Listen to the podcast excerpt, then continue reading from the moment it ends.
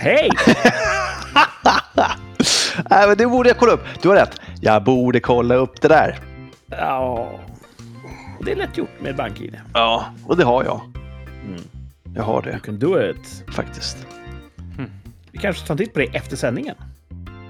Ja, kanske. Tillsammans, allihopa. Om det inte är sleepy time, ja. För så fort går det ju att man kan göra det innan man går och lägger sig. Ja, det är sant. Det är bara att kolla. Ja. Ska vi köra igång avsnittet? Okej.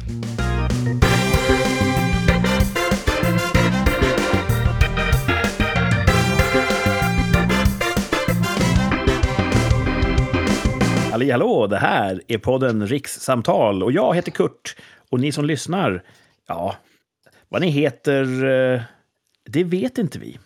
Vi har ingen koll på vilka som lyssnar. Men det spelar en stor roll. Det viktigaste är att vi är här och med vi menar jag mig och vi menar förstås Tomas, hallå. Tjena. Och Martin, tja. Tjena. Vi tre vet vad vi heter. Ja. Mm-hmm. Och nu vet lyssnarna det också. Ja. Många har ju lyssnat på det här programmet sedan det började för typ 3-4 år sedan med stor behållning. En del har ju tillkommit längs vägen. En del kanske lyssnar för första gången idag och tänker, vad är det för jävla inledning? Men stanna kvar, det blir bättre. Det kommer vara så mycket kul idag. Vi ska snacka nyheter, lite poängjakt. Och ska vi uttala oss tvärsäkert sådär som bara killar kan. Mm. Kul för hela familjen, brukar man säga. Hur är läget med er två? På en gång? Eller hur vill du? Det är bra med mig. Talkör. Piff och puff. En klassisk grekisk talkör. Kör du, Thomas. Ja, okej, det är bra. Det är bra, tack. Mm. Var det inte så under grekisk antik teater att man hade en skådespelare som var typ hjälten? Och sen var skurken var talkören. Det där borde jag veta. Jag har ingen aning. Alltså, nej, det tror jag inte. Jag tror att talkörerna kunde jobba för båda sidor, skulle jag säga. Oj, flexibel talkör. Ja, jag tror att de var med någon sorts mer soundtrack. Jag har verkligen ingen aning. Jag sitter här och tokgissar fast jag har högskoleutbildningar här och verkligen borde veta. Var det på schemat?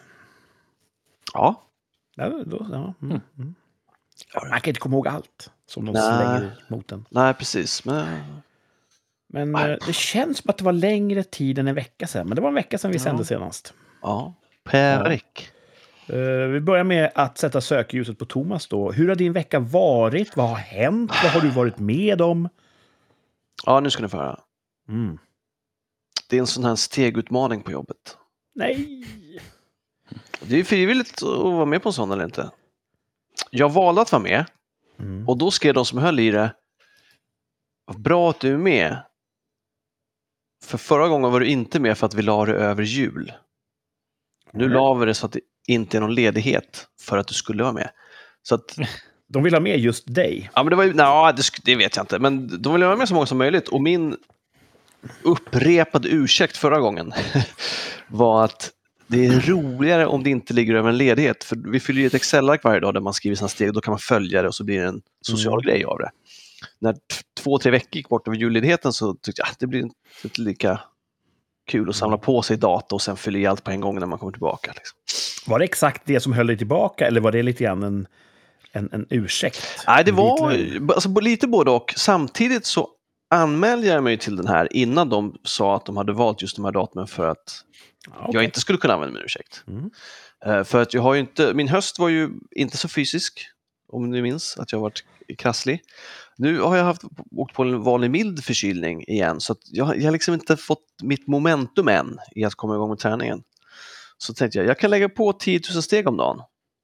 Det kan bara göra saker bättre. Liksom. Jättemånga steg. Alltså. Det är jättemånga steg. För innan jag skaffade bil och jobbade på plåten, då kom jag upp i 10 000 till vardags utan att jag behövde göra någonting extra. Nu när jag kommer hem på kvällarna har jag 2 000 steg i bagaget och behöver ge mig ut och ta en powerwalk på 8 000 steg. Mm. Och det är så fruktansvärt tråkigt.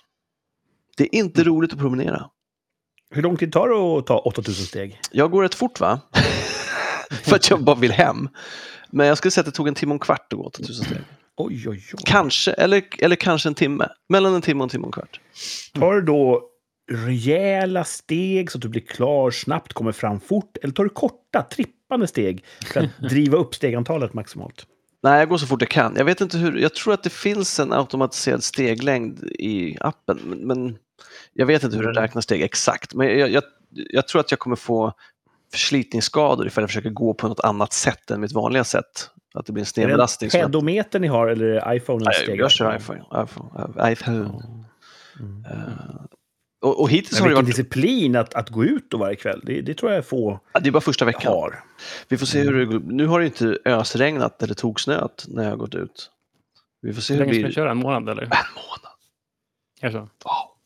Många steg. Ja. När är första inrapporteringen så ni kan se hur det går till? Vi fyller i dagligen. Mm. Så ni är ett lag? Eller? Nej, det är bara alla som vill vara med på jobbet kör. Och så är dagsmålet är 10 000. Och sen så finns det folk som försöker vinna, inom citat. Alltså gå flest steg under den totala perioden. Men då blir det en individuell seger för en person? Nej, precis. I sådana fall, ja. Precis. Och sen lag så, mellan chefer ligger nej, till, utan. Ingen chef är med. Mm. Sen, däremot så brukar vi ha, det brukar bli så att man tänker heja plåten, eller det går bra för laget och sådär. Så att man delar in, man brukar skapa grupper själv som man har lite koll på.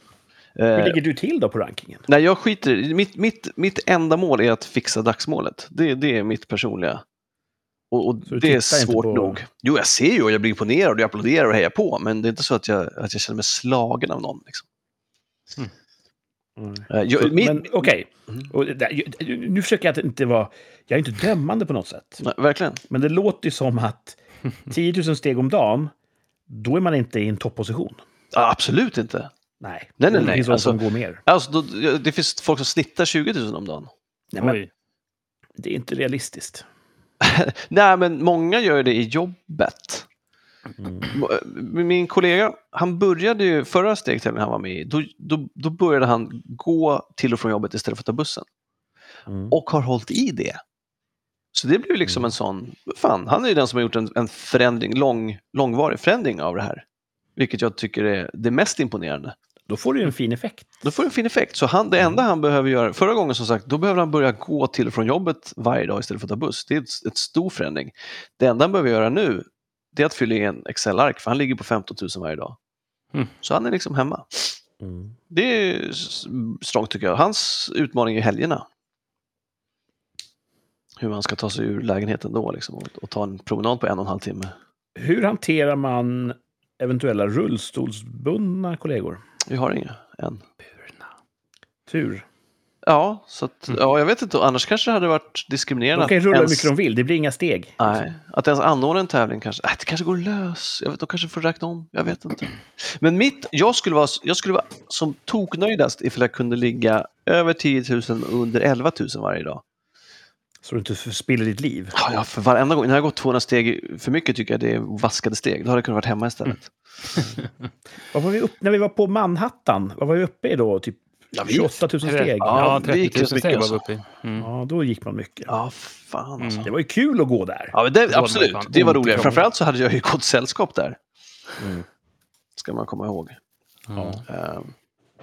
Nej, men så att det är deppigt att komma hem och behöva gå ut igen direkt för att jaga steg. Så det gör den här veckan till att det har varit en ganska tuff vecka. Och jag vet, som du sa, 10 000 steg, det är ingenting. Men att behöva göra någonting extra varje dag, det är jobbigt. Jag har ju så mycket som det är med mina onlinekurser och sådär. Jag tänker, det här är ett intressant fönster in i Tomas inre. Och jag kan ju bara utgå från mig själv. Aha. Men jag tror att många är så här, en stegtävling. Jag vill försöka vinna. Utmaning. Få har nog självdisciplinen att jag ska för min egen skull, inte för någon annans skull, inte för någon tävlings skull, för min egen skull ska jag uppnå det här målet av helt personliga skäl, och så håller jag mig till det. Det tror jag ytterst få skulle klara av för att de inte har den mentala styrkan.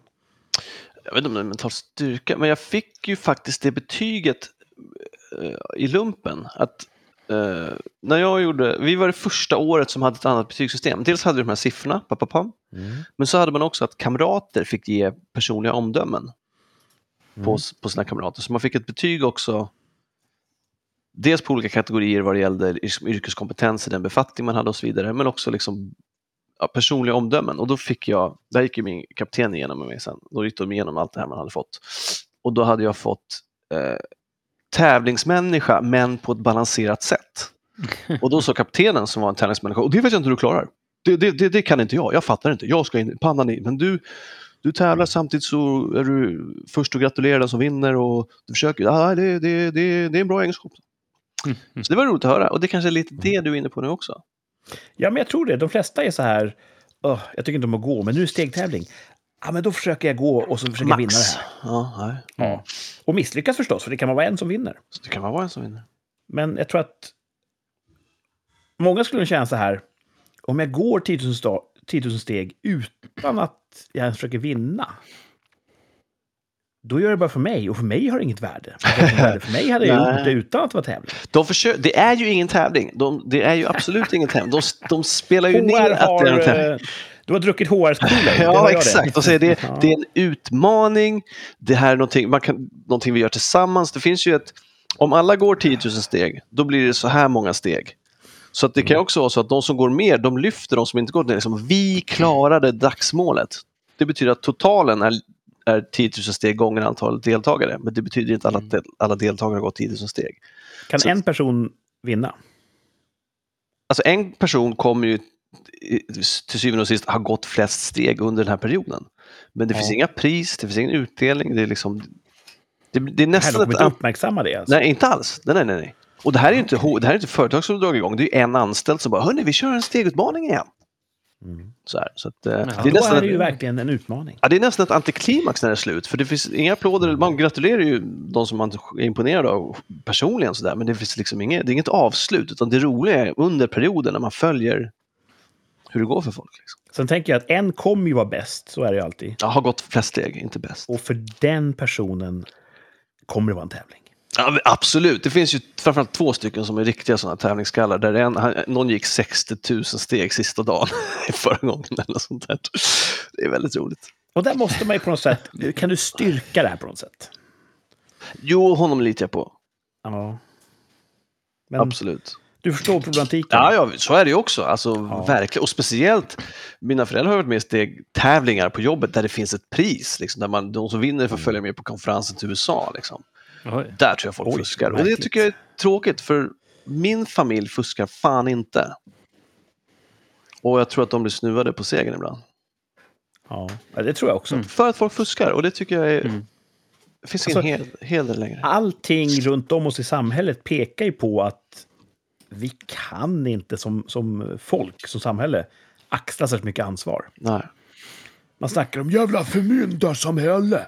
Ska staten bestämma precis allting? Ja, det har väl för fan visat sig att vi kan inte ta ansvar. Nej. Vi fuskar när vi kan. Ja, damn shame.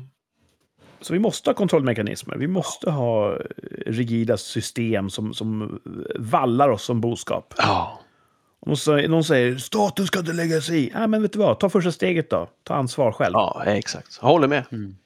Men som sagt, en fjärdedel har gått nu. Jag har klarat dagsmålet hela veckan. Bra gjort. Så det är bra. Och idag fick jag spela volleyboll, vilket är fantastiskt roligt. Bra kompisar. Och det här, jag hörde, nu ska man inte tjuvlyssna, men micken var på. Och innan vi började sända så hörde jag ett samtal du hade med folk i din familj. Där det lät som att det också spelas volleyboll i ert hushåll, kan det stämma? Ja, en av familjemedlemmarna ska pröva på volleyboll. Vad kul! Bra, men inte sån här biatchvolley, utan vanlig sexmannavolley. Ja, okej. Prova på en sån här, de öppnar upp för att gratis 4 första gångerna för att se om man vill börja hela terminen eller sånt där. Nej, det är heroin du tänker på. Nej, det är ett lag, så kom och prova om du tycker att det här är kul. Gud, vad roligt. Jag hoppas det går bra. Hoppas det är kul. Hoppas, ja, det får vi se. Familjen tycker att det är kul. Måndag. På tisdag får vi se hur det går. Ja, vad spännande. Heja, säger jag. Ja, du har ju part i målet, kan man säga. Ja, jag tycker det är kul alltså. Det är kul. Finns det något riksförbund för beachvolley i Sverige? Ja, säkert. För du är väldigt engagerad och passionerad. Du ska inte försöka göra en karriär där och hamna i styrelsen. Och... Nej, det är inte det som är det roliga. Det är roligt att spela. Det är inte roligt att sitta i styrelsen. Nej, jag vill ta makten. Återigen, det är ingen tävling för mig. Det är kul. Många i såna här... Svenskt föreningsliv är ju fantastiskt. Och mycket av idrottande sker ju i liksom föreningsformatet. Ja. Jämför med USA, där en del idrottslag är vinstdrivande maskiner. Ja. Men i Sverige är ju föreningslivet väldigt, väldigt tongivande. Mm. Och ofta, om man har varit på så här, typ, årsmöte i någon idrottsförening, det är rätt mycket män i dålig form där. Ja. Det, är lite grann, det är som ett sätt för sådana som mig att ha relevans inom idrott. Okay. Jag kan inte prestera, men jag kan vara viktig på ett årsmöte. Liksom. Och det är också, det är inte säkert att den bästa spelaren är den bästa coachen heller. Det är verkligen inte. Så att pedagogik och form är inte samma sak. Nej. Eller går inte automatiskt hand i hand. Ska jag säga. Och det ser man ju i rättvisan i USA också. Det finns många feta tränare där också. Ja. Mm. Som står och skriker på underbetalade spelare. Spring snabbare! Ja. Mm. Ja, men hur ligger du till nu? Är du mellan såna här Schwarzwaldskov? Eller har du någon sån pågående? Nej, Tonys choklad. Ja, den fortfarande i matchen. Ja, det gör den. Och nu tycker jag inte ens, det är inte så där knarkgott. Och ändå så bara, men jag tar en bit. Varför gör jag det? Nej, nu är jag precis... som något Snickers. Hjärnan har tagit över. Ja, så att jag ska... Det sjönk när jag kom igång med träningen ordentligt. Så råkade jag bara se de här stora barsen på rea och då köpte jag 3. Men man ska inte lova så. Eller lova, jag hade inte tänkt säga jag lovar. Men man ska ändå inte göra uttalanden så här. Men jag ska försöka att tänka efter innan jag tar en bit. Ifall det verkligen kommer toppa formen eller om jag kan vara utan. Och kan jag vara utan ska jag vara utan. Jag får gå tillbaka till min... Eller äter jag mina känslor? Exakt. Exakt så. Någonting som jag och Martin är mycket förtrogna med. Så att jag ska take a step back där och fortsätta komma ifrån. Om en månad så ska jag ju ungefär på volleybollläger. Då vill man ju då är det dags igen. Ja. Då vill jag vara i form inför dess och det är tajt om tid som det är. Påminn oss, vilken del av världen ska du till? Senriffa. Just det, nice. Då kommer det vara fint väder där tror jag. Ja, det kommer bli toppen alltså. Och mycket lättklädda tjejer och killar. Om det är fint väder kan man tänka sig att det är. Ja, precis. Annars får de ta på sig lite grann om det börjar blåsa snålt. Precis. Och som sagt, då vill man ju vara i form. Ja. Mm. Allt kan hända. Ja. Inget mer som har hänt? Var det någon botten i den här veckan? Att det är dumt att säga stor utmaning, för det är ju ändå någonting som jag känner att jag behöver. Botten. Luther hade gillat dig. Alltså, tänk om han kunde få åka tidsmaskin. Jag tror att när Luther levde och verkade, det var inte bara så här hurrarop från omgivningen. Nej. Utan han fick något liksom bestämd ton. Så här, nej, nu ska vi ha ordning och reda här. Ja, och inte förhäva oss. Och folk var kom igen nu, vi vill ju ha right on Titan. Kunde vi ta dem i en tidsmaskin och säga här, 2024, här är Tomas. Han går 10 000 steg om dagen för att det är rätt. Han undviker chokladkaka för att det inte är rätt. Ja. Luther hade bara, den här killen fattar. Ja, jag hoppas att han har varit nöjd med mig. Det hoppas jag. Och rent objektivt, det går ju bra för dig. Så då. Någonting funkar ju. Ja. Mm. Ja men vad dyrt det har blivit här i Schweiz. Det är väl en botten. Jaså. Ja men allt är dyrt alltså. Allt är dyrt. Hur märks det i din hushållsekonomi? Ja, att den sinar. Ja, jag får köpa mer så här. Det har blivit vanligare att jag köper blodpudding. Vad gott. Och det är gott, absolut. Och inte allt för dyrt, vilket är bra. Så att och det har inte jag köpt sedan jag flyttade hemifrån. Det här är första gången jag äter det i mitt eget hushåll. Har du råd då att undra lite bacon till? Eller? Ja, jag kör bacon alltså. Ja, det är bra. Det gör jag. Kan inte komma ihåg det åt blodpudding senast. Gott. Jag tror att hade man inte nice. Indoktrinerat som barn, jag hade inte klivit på blodpuddingtåget som vuxen. Nej. Själva beskrivningen, det här är blod. Som har blivit en pudding. Ja. Nej, Nej, varför ska man inte det för? Ja, visst. Nu vet man att det är gott, det är kryddigt, det är gott. Gott blod. Med lite sylt, lite bacon. Ja, det är bacon gör ju. Ett glas mjölk till gör sig bra. Mm. Ja, jag tycker vatten, va? Som är bekant. Men, även till pannkakor. Äter aldrig pannkakor. Ah, jaha, nej. Men då, när det är sån här torsdags... Nej, jag kör inte det. Alltså, eventuellt, om jag är hemma hos mina föräldrar så gör jag väl det. Då kanske jag tar mjölken då. Ja, det känns så himla... Jag är ju ganska glad i Cola Zero. Ja. Men pannkakor, då måste man dricka mjölk till, känner jag. Mm. Och blodpudding är också där och tassar i mjölk. Cola Zero, är det din måltidsdryck? Det är inte bara en sån between meals-dryck, utan det är vad du dricker till den mat du äter också. Jag dricker det jämt. Allt det du dricker, när du dricker, det är Cola Zero. Ja. Men det är inte det du har i vattenflaskan på hocken. Det var fan ingen dum idé. För, nej, okej. Men hittills så är det vatten du kör där. Nu alltså. Har det varit vatten, ja. Så det vatten du får i dig de gångerna i veckan du spelar hockey. Ja, men Cola Zero är ju brunt vatten. Ja, absolut. Visst. Jag dricker mycket vatten och mycket brunt. Ja. Ja, okej, coolt. Är brunt slang för knark? Jag vet inte, säkert. Ej, bror, har du grönt, har du brunt, bror? Säger man så? Säkert. Jag vet inte. Vad är vad? Säkert. Mm. Ja, det kan man också höra när det är valår. Bror, röstar du grönt? Röstar du brunt? Nej, svagt material. Ja, slipa på. Ja. Okej, hur länge ska vi älta Tomas vecka? Ja, min vecka måste väl vara klar ändå. Ja, nu väntar alla här med spänning på Martins vecka. Jag kan se att Martin har ett strykjärn i bakgrunden. Ja, det är sån här strykjärn här nere i hobbyrummet som jag har för att stryka pärlplattor. Åh, fan vad coolt, Martin. Pärlpappan heter han så. Ja, precis. Jävla king alltså. Ja, så det är grannskapets pärlpappa. Mhm.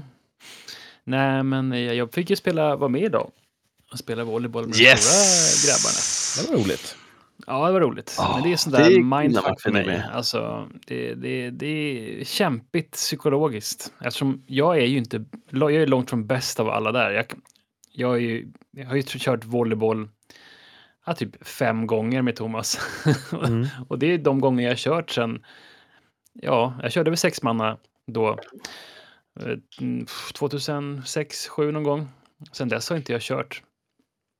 Så att jag vet inte. Och då är det okej om man inte är bäst, tycker jag. Då har man ju en ursäkt. Ja, men man vill ju alltid vara bäst. Jag vet inte hur du känner på hocken, Kurt. Men man vill ju alltid liksom. Man vill inte känna sig hatad. Kommer komma till det strax. Men du platsar ju, eller hur? Du känner ju att du platsar. Ja, du är ju med. Ibland, alltså det är så här. Ibland går det bättre, ibland går det sämre. När det går sämre så då är det lätt att trilla ner i det där hålet. Så att man säger bara, jag är så dålig och alla hatar mig. Vi gör så här, ett experiment. Vi kopplar bort buren. Nu kopplar vi bort Martins ljud här, så det är bara jag och Tomas. Hallå Tomas. Ja. Skulle du säga att är Martin sämst där? Nej. Jag inte det. Nej. Tänk, han kan inte höra oss nu, så du kan vara ärlig mot mig. Han sitter och kommer med inflikningar. Ja, jag vet. Nej, det skulle jag inte säga. Nu är det vi ska inte namnge folk, men jag skulle inte säga att Martin är sämre. Det finns någon som är sämre. Jag vet inte fan hur man mäter sånt. Ja, vi kopplar in Martin igen. Hallå Martin. Hej. Det är så du många är olika sämst där. Tänk på sätt. Det. Nej, så skulle jag säga. Är inte alltså det finns ju damer där som är några år äldre. Körde med tjejer. Det är bara tjejer faktiskt. Jag och Tomas och bara tjejer. I don't mind. Och man kanske har lite konditioner på sin sida då. Men tekniken har ju de. De kör ju volleyboll ofta ute och året runt och kört liksom en gång i veckan liksom hur länge som helst. Så jag har kört 5 gånger och då är det klart jag inte har tekniken. Jag vet inte riktigt vart jag ska placera bollen och när jag väl placerar bollen jag vet så jag ska placera bollen men jag kan inte. Nej, precis. Nej, precis. Det är ju grejen. Och då kommer liksom någon farande som ska smasha så placerar jag bollen 1 meter liksom åt fel håll och då blir det ju så här då blir de ju trötta och det blir tekniken sviker för att de får dåliga passar så det blir sämre. Alltså om man spelar volleyboll med någon som är lika dålig eller sämre än en själv, då blir det ju exponentiellt sämre. För inga passar blir bra. Mm. Och inga returer blir bra. Men om man har någon som är jätteduktig, som är, till exempel med Tomas, då lyfter ju han ju mig. För jag får ju bättre passar av honom. Och du sänker ju honom, ska jag komma ihåg. Nej, du lyfter mig också, Martin. Du lyfter mig. Så att, vi kollar bort Tomas bur här. Martin, är Tomas sämst där? Nej, han är... Jag skulle säga han är bäst. Oj, ja, då kopplar vi in Tomas igen. Hallå. Hej, hej. Du är en av de bästa där, Tomas. Ja, det tror jag. Det måste vara partisk. Han sa det i en rum. Ja, men han kanske visste att du skulle koppla in mig sen. Mm. Men det finns ju några tjejer där som är riktigt vassa. Men, ja, de är skitbra. Ja. De är skitbra. Sen har ju vi, alltså, du fick ett gäng bra blocks. Mm. Du fick ett gäng bra smash. Du fick ett gäng bra räddningar. Du hade säkert ett gäng bra pass. Ja, man får se på det. Alltså, jag vill bara försöka inte... Mitt mål att inte gräva ner mig totalt i...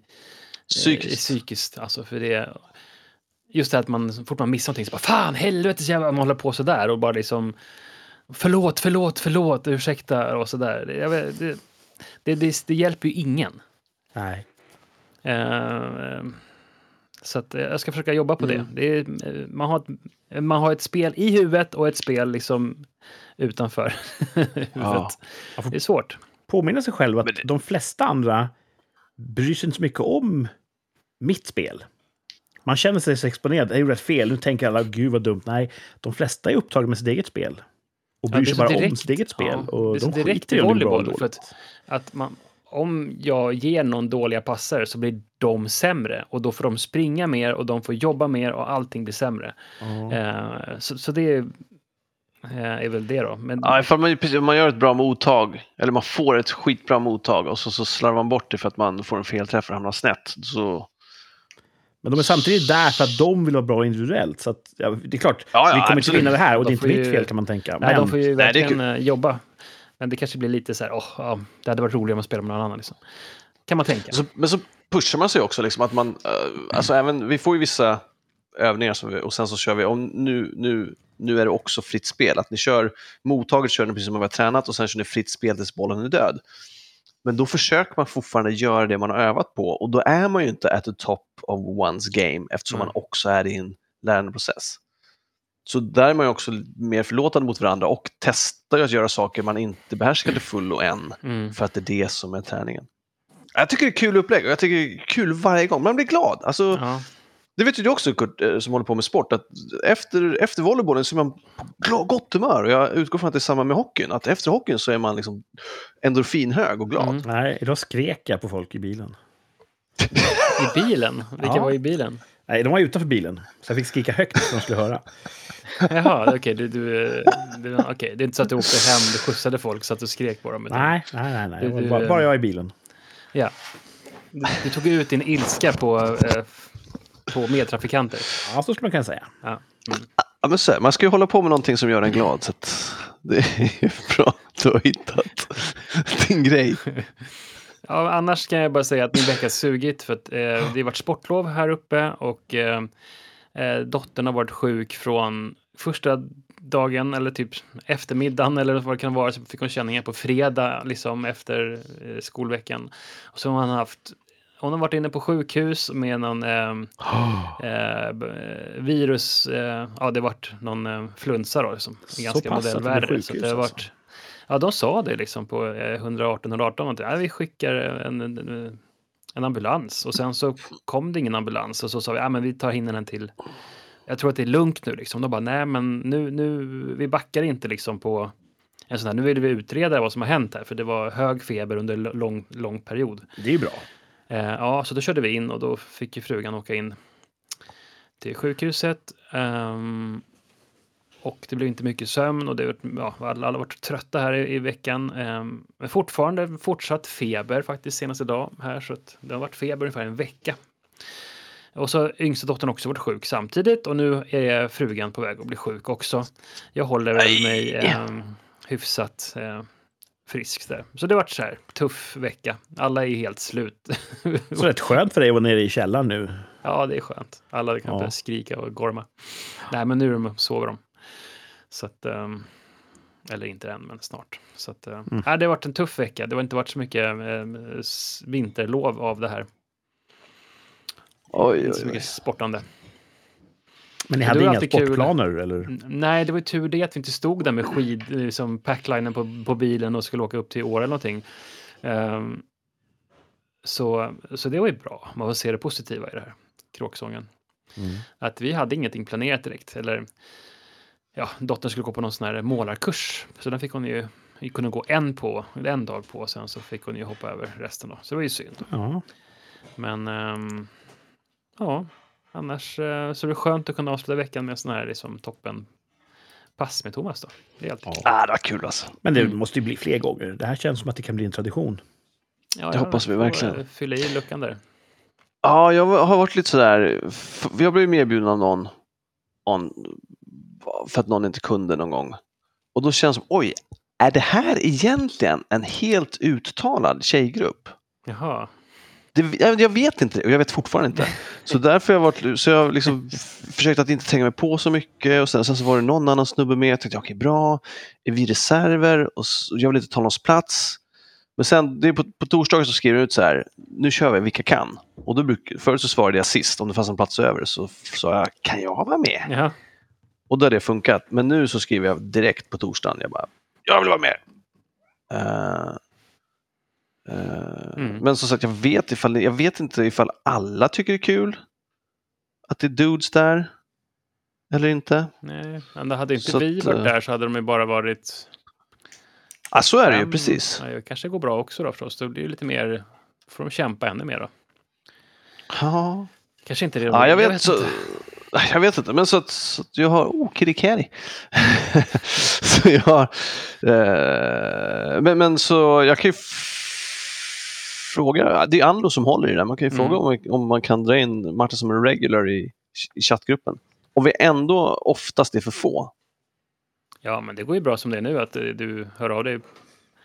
Ja, jag är snabb alltså. När det väl börjar närma sig liksom.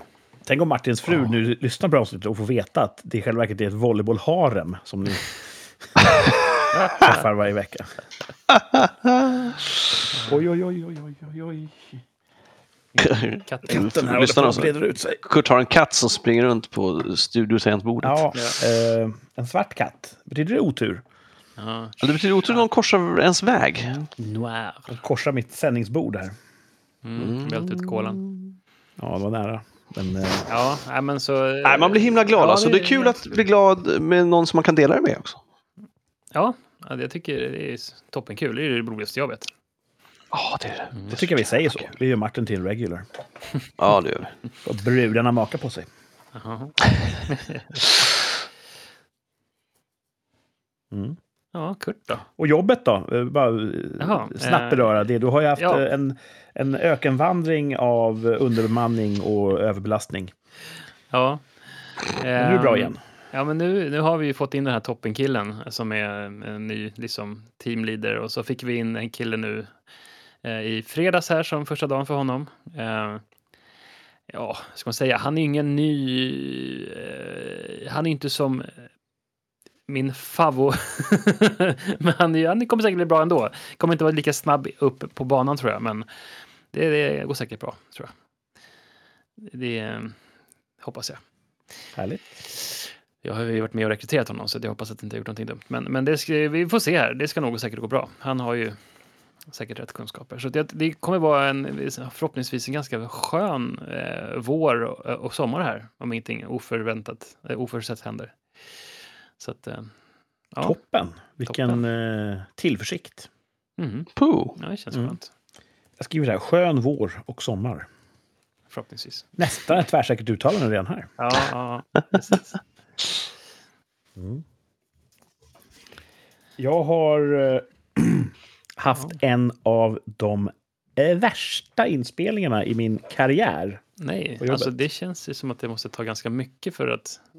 Du har haft många dåliga, eller? Har du inte? Allt jag gör blir dåligt, så att vad kan det här vara för något under Martin? Oj, nej, men alltså, du har ju spelat in så många, och det måste ha varit många som har inte gått exakt som du vill. Du har haft kämpigt många gånger. Ja, det här var ju överkant. Och jag ska akta mig för att lägga ut detaljerna för mycket. Okej, så det beror på någon annan. För jag vill, ja, absolut. Jag vill inte riskera att någon lyssnar på det här och blir ledsen. Nej. Ja, just det. Man kan inte hjälpa att man är dålig. Oj. Men nej. Stjärnorna stod så eller? Att vi hade en produktion i 2 dagar med en inhyrd person som skulle göra ett visst jobb. Och den personen var inte så bra på det jobbet. Men och den personen skulle vara framför kameran eller bakom kameran? Ja. Framför kameran, okej. Okay. Ja. En skådespelare. Ja. Ska. Ja. Säg inte. Vi kommer kunna ställa frågor och få svar på precis allting.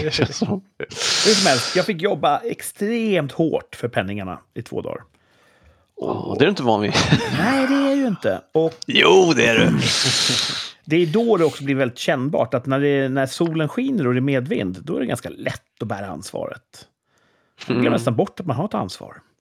Men när saker och ting havererar runt om en, då är det ju väldigt påtagligt. Ja, det här är ju mitt ansvar att se att det här havererar så lite det bara går. Oj.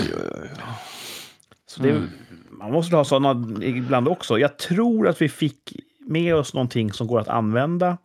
Jag tror att vår beställare i slutändan kommer bli nöjd. Men vi fick jobba väldigt hårt för det. Ja. Mm. Så jag ska inte säga mer än så, för att den här personen var glad och trevlig.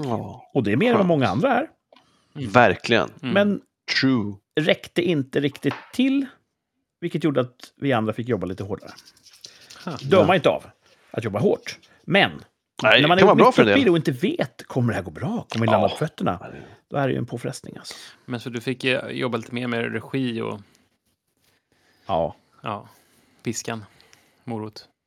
Ja, jag försöker undvika piskan, va? Jag tror att piskan inte lockar fram de bästa kvaliteterna i en människa. Ja, det där är svårt. Om man gör folk självmedvetna så blir det ofta sämre. Regi är ju busenkelt när allt går bra. Mm. Då behöver man knappt göra någonting. När det går fel, då måste man fråga sig själv, kan jag trycka på här? Kan jag ställa högre krav? Kan jag utmana den här personen? För om jag inte kan det, då riskerar jag att sänka det här ännu värre. Mm. Ja. En människa som inte riktigt är där den ska vara kan ju hamna på en sämre plats om den börjar känna sig, som Tomas säger, självmedveten och känna att den misslyckas. Mm. Mm. Så det är en svår avvägning att göra. Så tog det längre tid då, eller? Ja, jag tror det är 2-3 timmar extra per inspelningsdag. Ja. Och som sagt, vi fick ju det vi skulle på ett sätt och alla kom hem och så. Så det var mest under processen, när man inte visste kommer det gå bra. Då var det ganska jobbigt. Ja. Så gnäll. Fick jag gnälla lite grann på det? Nej, det var ganska harmlös gnäll. Ja. Men något som var kul är att äntligen har vi fått vår nya bil på jobbet. Okej.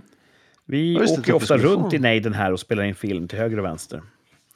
Och då har vi flyttat runt stora mängder utrustning i till baksätet och bakluckan på en vanlig bil. Och det är inte särskilt säkert. Så våra chefer insåg för länge sedan att det här vill vi ju försöka utveckla med ett dedikerat fordon med en lastavskiljare mellan människor och last. Och sen var det så lång leveranstid på grund av det ena och det tredje, så att vi beställde för typ 1 år sedan. Och nu i veckan så kom den. Wow. En fin vit skåpbil som går på el. Jaha. Jag skulle precis fråga, är det en elbil? Ja, det är en elbil. En spansk bil. Ja, men det är ganska nice. Mm. Jag är ju på något sätt ombord på elbilståget redan utan att ha en elbil själv. Mm. Jag är med på att det är en bra idé med elbil. Så ja, det är kul att börja och doppa tårna i den elbilen. Börja testa det, precis. Se om det är så jävla fly som du tror. Och det är rätt kul, för att när vi var och tittade på den, provkörde den för 1 år sedan, då var ju säljaren, det här är jättebra och kommer funka jättebra. Sådär. När det skulle levereras då så åkte vi dit och så stod de där, tänk nu på att räckvidden är ju inte riktigt vad man ska räkna med här, och ni har tur om ni kommer hem igen och var inställda på det. Försäljningssnacket hade tagit en helt annan skepnad. Ja, de är inte så jävla bra de där. Nej. Plus att när vi stod och tittade på den då så sa jag, vad fint. Det ser ut att vara sommardäck på och vinterdäcken ligger i bagaget. De bara, oj, det är ju inget bra. Ni kanske ska ändra det, sa jag. Ja, då får vi hitta någon på verkstaden snabbt här. Och så när jag fick ut den så märkte jag att alla menyer i bilen var på franska. Aha. Så halvdålig leverans kan man säga att de hade gjort efter ett år. Ja, ställa sån här dieselaggregat i luckan eller i bagaget där så. Ja, det vill ladda den på. Vårt körmönster tror jag kommer klara sig ganska bra med den här bilen. Jag är inte så oroad. Men ja, det ska bli kul att se hur den funkar. Mm. Vi pratade ju sport förut. Hade ju hockeymatch idag. Match, inte träning. Nej, vårt lag är med i någon märklig serie. Jag har ju länge ställt frågan, finns det verkligen inget sämre lag jag kan gå med i så att jag blir relativt bättre? Och ett sätt att reda på det är att gå med i en serie. Ja. Och så här långt har vi inte träffat något sämre lag. Ja. Vi har inte vunnit en match. Jag tror vi gick oavgjort mot några stackare. Men annars har vi åkt på stryk. Så även det idag. Kanske skulle vara något. Ja. Idag mötte vi ett lag som på pappret är nog seriens bästa lag. Oj då.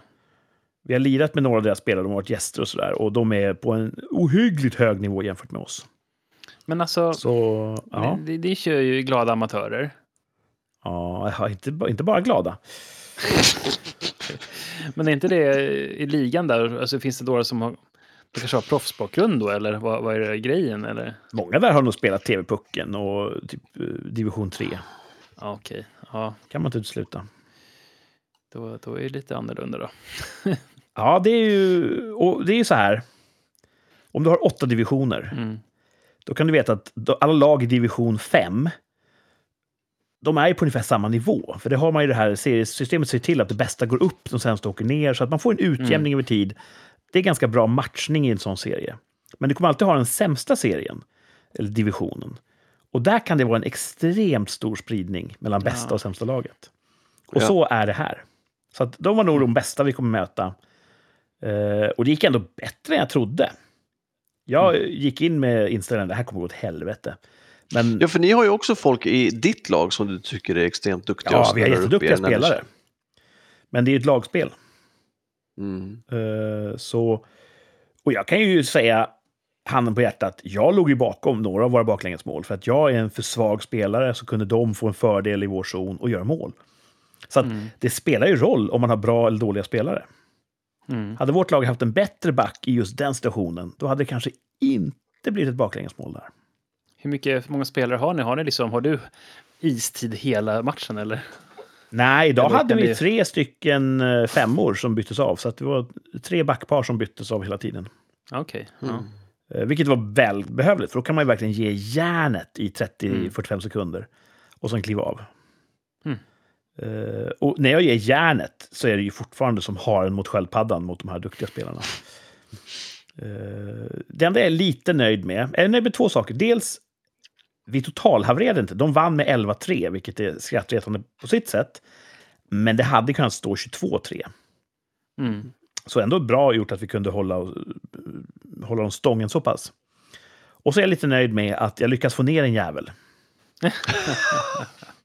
Alltså före eller efter eller under matchen? Nej, under matchen. Det är på något sätt, jag får ta det, man får ta det man får liksom. Och du tacklar någon då istället för att... Ja, nu vill jag inte här i on the record erkänna att jag har tacklat någon. För det är ju tacklingsfritt spel. Han ville åka just där jag stod. Och man kan säga att jag inte flyttade på mig. Och så han körde in i dig, så ska man säga också. Och då slutade med att han låg på marken. Det är väl en jätteskillnad. Och du vet, det är min seger. Det viktigaste är att man har roligt med sport, brukar jag säga. Och det låter som att du hade det ändå. Just där i några sekunder, så var det kul. Men är förlust och... Det är ju roligare, som Martin säger, när man får vara lite duktig ibland och inte bara är dålig hela tiden. Och det där är ju relativt. Om jag hade spelat mot utvecklingsstörda 5-åringar så hade jag varit den bästa. Så är det ju. Jag vet inte det. Har du sett att Kurt försöker gå med i Special Olympics?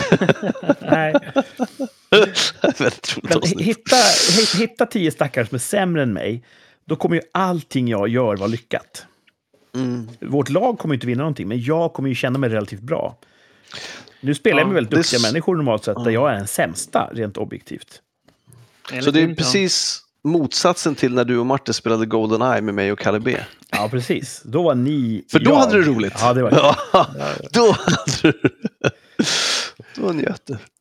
Men sen när jag skulle åka hem då så kände jag mig... Man blir förnedrad och så tänker man, nu måste jag ta ut det här på någon annan stackare i samhället. Och så är det, du vet, där du bodde på hotell ett tag nära SVTs kontor. Det är på kvällen, det är ganska glest trafiken, det kommer någon gående, ska gå över gatan. I ren slentrian trycker de på den här går man-knappen och går över. Så när de är över gatan, då slår de om till rött. Och så får jag stå där helt i onödan på en tom gata. Bara för att de i slentrian trycker på knappen. Ja. Och en del skulle säga, men Kurt, de följer ju bara reglerna i systemet och så vidare och så vidare. Ja, de gick på röd gubbe, men ändå liksom. Och jag hävdar att nej, men de är ju en del av ett system. Aha. Om fotgängare bryr sig om klimatutsläpp, då ska de också säga att jag ska inte orsaka onödiga stopp i trafiken. Kan jag bara, men det vet ju inte om den här. Kan jag bara hålla lite grann här, låta den här bilen passera och sen gå över utan att trycka på knappen, då vinner ju samhället på det. Ja. Det ansvaret, det utkräver jag ur den här personen. Och så skrek jag åt den. Hörde de det genom bilen? Det är inte omöjligt. Vänder de sig om? Nej. Nej, då kanske inte. Vad skrek du? Skulle du vilja... Kommer du ihåg det? Nej, det är för fult för att säga i radio. Men vet, man blir besviken på omgivningen. Ja, jo, jag vet. Mm. Du har säkert också skrikit i trafiken någon gång. Absolut, massa gånger. Mm. Martin är väl den av oss som är minst road raging. Men när jag väl hamnar där, då blir det som... Jag är ganska lugn som en... På mina liksom, åldershöst, eller på att säga, har man ju liksom lugnat ner sig lite grann i trafiken. Känner jag. Det känns som att det är ingen idé att hålla på och bråka. Men när jag väl snappar, så snappar jag ordentligt. Och jag har blivit lugnare, tycker jag. Mm. Precis som ingen... Det finns ett bra svenskt uttryck för road rage. Inte som jag har hört. Nej. Då får vi uppfinna ett. Vägilska låter så platt. Rattraseri. Ja. Skriv in och tipsa oss, ni som lyssnar. Vad kan man säga? Vad har samma stuns som road rage på svenska? Skriv på vårt Instagram-konto till exempel. Vi heter Rikspoddar. Kan ni tipsa oss vad vi ska kalla det vi gör ibland när vi inte kan hålla oss. Mm. Ja, det var väl det i veckan. Ja, men ändå en ganska bra vecka. Mm. Ja. Världens sämsta inspelning och sen hockeyilska. Ja. Men du kör nästa vecka igen, va? Hockey, ja. Jag kör varje vecka. Ja, fan. Det är de små glädjeämnena man måste hålla fast vid. Ja, det är kul inför. Du blir lika glad varje gång innan. Det är precis som en trisslott. Ja, jag förstår. Hockey är som en oskrapad trisslott. Mm. Just det. Och det är ungefär vinst lika ofta. Så. Ja. Nu måste jag... Jag tror den här katten har... Jag vet inte var den är nu. Men jag är tillbaka med mitt glas här. Jag tror att det är säkert. Vi ska nämligen gå vidare till nästa moment här i Rikssamtal. Det vi lite sådär till vardags kallar för veckans nyheter. Just det, nyheter. Vi går igenom lite roliga rubriker som har poppat upp i veckan. Diskuterar dem.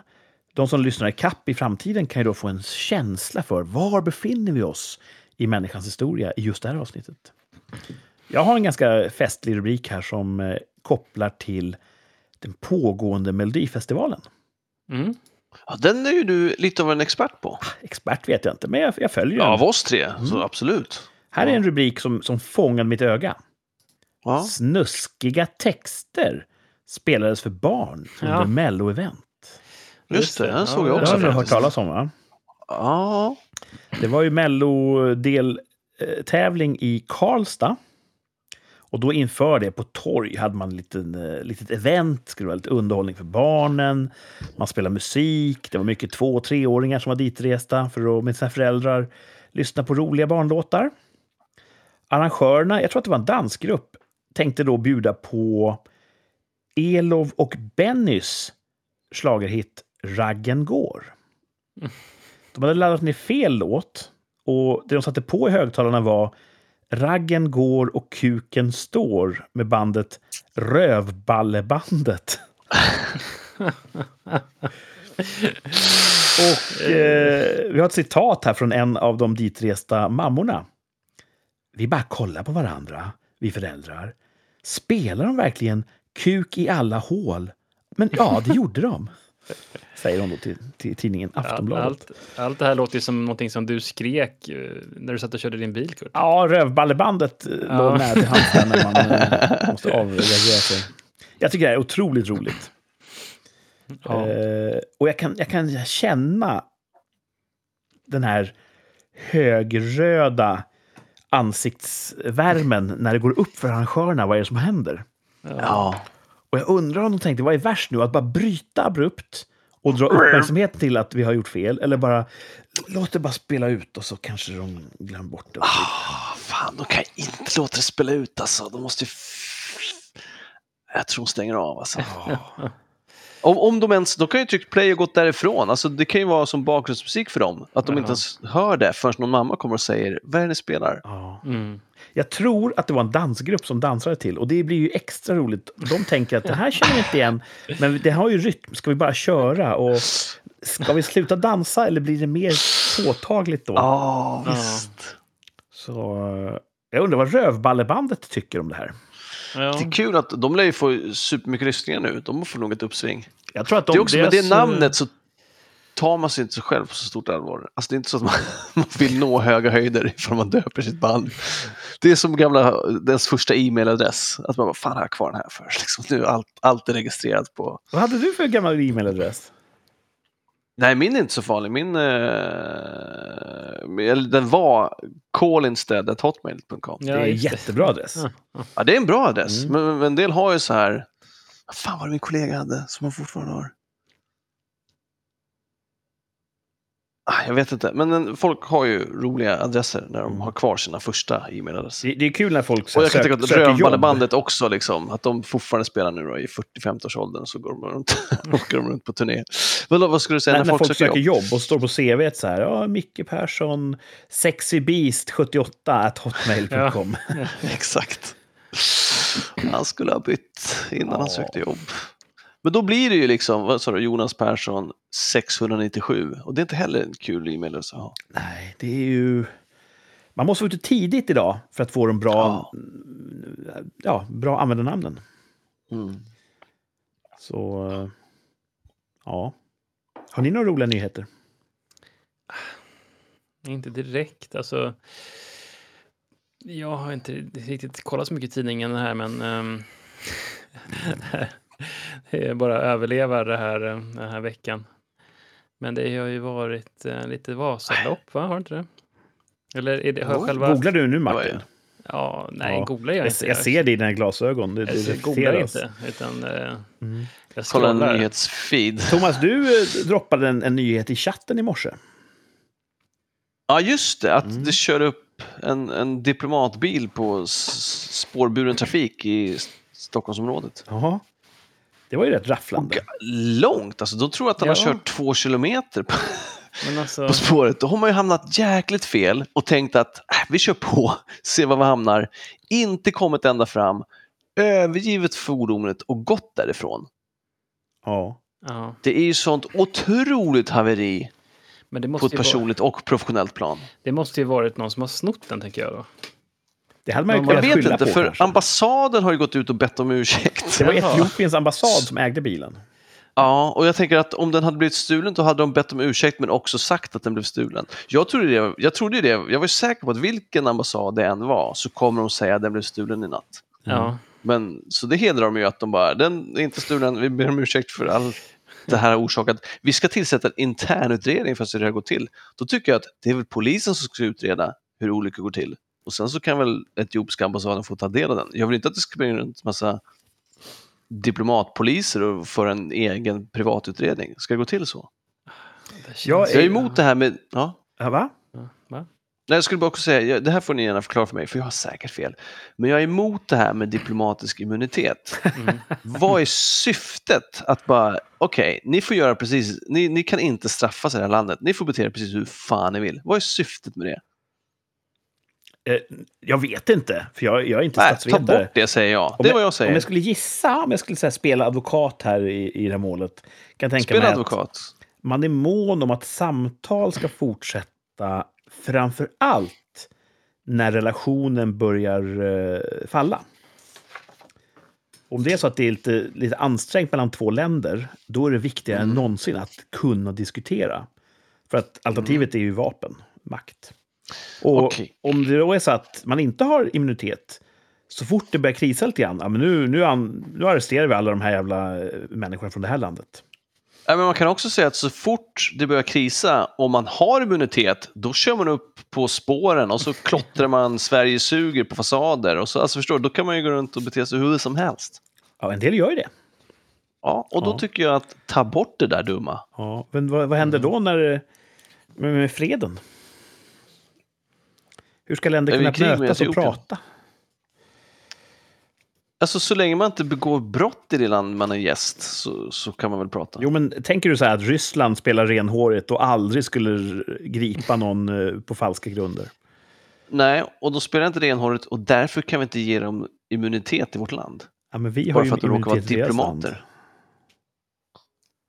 Har vi det? Jag tror så här. Nej, alltså det skulle jag säga så här. Skurkstater kommer ju alltid vara skurkstater. Om de vill kasta ut eller arrestera svenska diplomater, så kommer de göra det. Ja.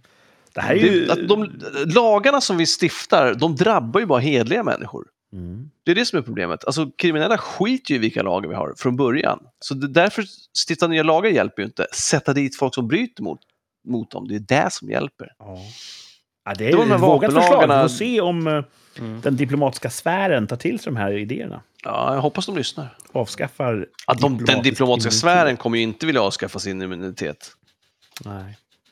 Ja. Nej, jag tror att vi ger immunitet till de länder som ger oss immunitet. Jag tror att det är en sån bilateral grej. Mm. Så att om vi drar in Etiopiens immunitet, så kommer de dra in vår. Det kanske vi kan det här måste naturligtvis gälla alla på en gång. Man kan inte hålla på och kohandla mellan olika nationer. Jag tror det är exakt det diplomati är. Ja, men det får ju vara en sån här, hörni, nu ändrar vi de här diplomatiska reglerna som gäller för alla. Vi tar bort det här med immunitet. Mm. Vi inför tjänstemannaansvar, och så tar vi bort immunitet för diplomater. Då tror jag att världen skulle bli lite bättre. Man fick ju se hur det gick i den här filmen. Var inte det Lethal Weapon? Eller så var det inte det? Diplomatik, sydafrikanska. Fan vad de betedde sig illa, sa han. Ja, det gick ju inte bra där. Diplomatic immunity, sa han. Och håndog. Men Danny Glover revokade den. Det var han sköt honom. Det är bästa scenen. Ja. Det är Tomas diplomati. En lösning. Yes. Mm. Jag har ju länge sagt det. Vi borde ha ett Tomas-parti. Skulle vara ett godtyckligt, tror jag, och lite så här flimsy. Så ändra med snabbt i frågor. Det skulle vara bad news för storbanker och diplomatiska etablissemanget. Ja, och kriminella skulle jag säga. Ja, de också. Ja, de skulle få hett om öronen. Ja, de får ju inte plats i fängelserna nu längre, har man ju sett. Jag är mest orolig för deras... Det låter ju konspiratoriskt när man säger det så, men det är ju, de jobbar ju inte på en enad front. Det här med att de möjliggörare kallades de i rapporten, att de bearbetar personer på positioner som de tror att de kan ha nytta av. Så att om de säljer knark till någon, så frågar de vad de jobbar med, och när de jobbar med olika intressanta saker, så lockar de in dem i gängverksamhet. Jaha. Så att sitter folk, ja, men nyckelpersoner liksom, på förvaltningar, på kommuner, mäklare liksom, folk som de tror att de kan ha nytta av, skaffar de hållhakar på, och de blir tagna på sängen igen nu då, polisen, och vi har varit naiva, för att det är många fler än vad man tror. Man vet inte riktigt hur man ska komma till bukt med det, man behöver ny lagstiftning och så vidare. Och som sagt, det här är inte en enad front och en strategi som en nation till exempel skulle ha med påverkanskampanj. Men eftersom alla kriminella gäng jobbar så, och de är så otroligt många nu och så framgångsrika, så blir det ju systemhotande igen på ett sätt som är otroligt obehagligt. Jag tror att, jag sa det till Martin i bilen också, vi gick ju från minst antal skjutningar och sprängningar i Europa till mest antal skjutningar och sprängningar på 5 år. Säg 10 då, så har vi tagit i. Och jag tror vi kommer gå samma resa med korruption. Från minst korruption i Europa till mest inom 7 år, säger jag. Men pris som är steg, det är ingen tävling, det är en utmaning. Mm-hmm. Precis så. Mm. Precis. Jag är ju... om man skulle ha en skala så här, hur rasistisk är Kurt? Så 5, då är man jätterasistisk. Och 1, då är man inte alls rasistisk. Jag tror jag är en sån stark 3. Okej. 3,5, kanske svag 4 på en dålig dag. Hur kvalar man in där då? Jag vet inte, men... Okej, du bara höftar. Du har ju liksom ingen stege du följer. Liksom. Och jag tror att det är en normal fördelning. Jag tror att de flesta är runt en 3 i rasism. Även de som brinner starkt för antirasism är nog omedvetandes en 3 eller högre till och med. Men skulle du vilja definiera vad rasism är? För det fick ju folk tycker det är helt olika saker. Ja, det kommer bli extremt tydligt nu när jag lägger ut texten om den här diplomatbilen. Okay. Eftersom jag är en 3,5, kanske just idag är jag en svag 4, så kan jag tänka mig att Etiopiens ambassadbeskickning här, det kommer en ny kille, han har precis fått jobb här på ambassaden, han åker upp från Etiopien, Stockholm, vad kul, finns det en bil, jag tar ut bilen, han svänger höger och tänker, den här vägen är ungefär som de vägar jag är van med. Det guppar lite grann här, men vadå, det är väl så vägar det. Och han kör 2 kilometer innan det tar stopp. Oj, här tog det stopp. Vänta, det är något spår här. Oj, jag kanske har kört på ett järnvägsspår. Men jag märkte ingen skillnad. Det kanske är ett oskyldigt misstag. Någon som var ny på det här med asfalt. Okej, så rasism för dig är alltså okunskap om hemförhållandena i andra länder? Jag tänker att de har dåliga vägar där han kommer ifrån. Ja. Mm. Baserat på ingenting? Nej, typ Kalanka-tidningar. Ja, då är jag med. Ja. Då är jag med. Så att, det är din teori alltså? Ja, och den är säkert jättesvag. Men den är min. Teori... Ja. Min teori är att det var alkohol inblandat. Ja, det där. Någon sån här privatutredare på Flashback sa att tydligen var det en etiopisk högtid kvällen innan. Mm.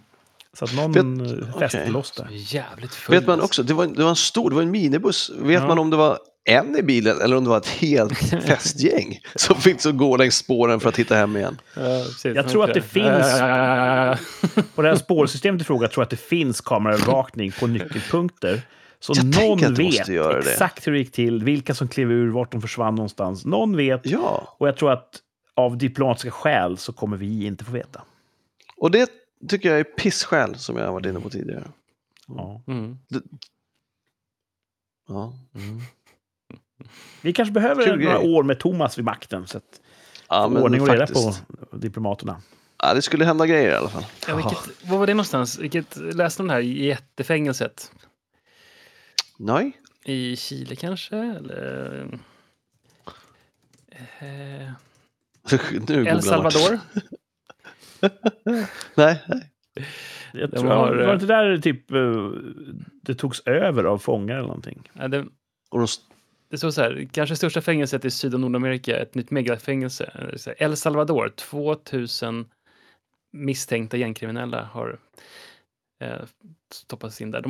De har tagit alltså mer än 64 000 personer har gripits. Och det är ungefär så många gängkriminella som det finns i Sverige. Och de har gjort något enormt fängelse som är som flera fotbollsplaner. Kan du tänka dig hur många steg man måste gå som polisman för att gripa 64 000 människor? Ja, det är många steg. Jag hoppas El Salvadorianerna har stegtävlingar. Ja, utmaningar. Mm. Ja, alltså det här fängelset är med 40 000 fångar. Wow! Hur många ryms i Globen? Jesus Christ. Det kanske är 30, va? Det kan jag säga också. På mina fängelser så skulle det inte finnas någon gym och boxningskurser. Det skulle bara vara knyppling och yoga. Jaha. Alltså, då skiter jag i... men de tycker att det är roligt. Det är de aktiviteter som finns. De tycker det är roligt att skjuta folk och slåss. Och då, men det ska vi inte ha som fritidsaktiviteter på våra fängelser. Liksom. Lite som i Demolition Man.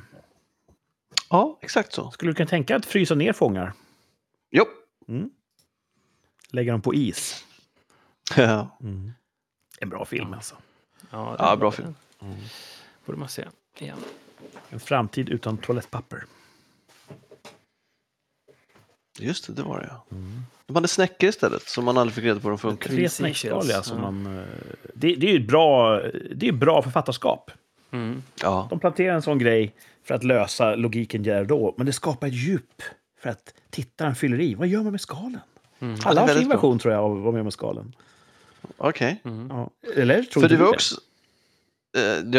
Du log så brett så jag gissar att du har en idé om vad man gör med skalan. Jag har en tydlig bild av hur skalan används. Det intressanta är ju att det måste ju vara någonting på distansen då. För att det fanns ju tre skal som alla använder. Mm. Så de kan inte besudlas mellan besökarna. Så att man får man se skalen? Det tror jag inte. Nej. Jo.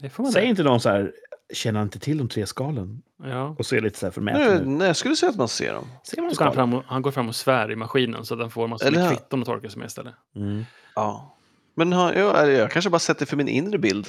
Men jag vill minnas att han tittar sig omkring. Han ser inte något papper, men jag vill minnas att han ser dem där. Ja, kanske. Mm. Mm. Det här vet säkert en av våra lösnare. Mm. Annars får man ju helt enkelt se om den i just syfte att reda ut det där.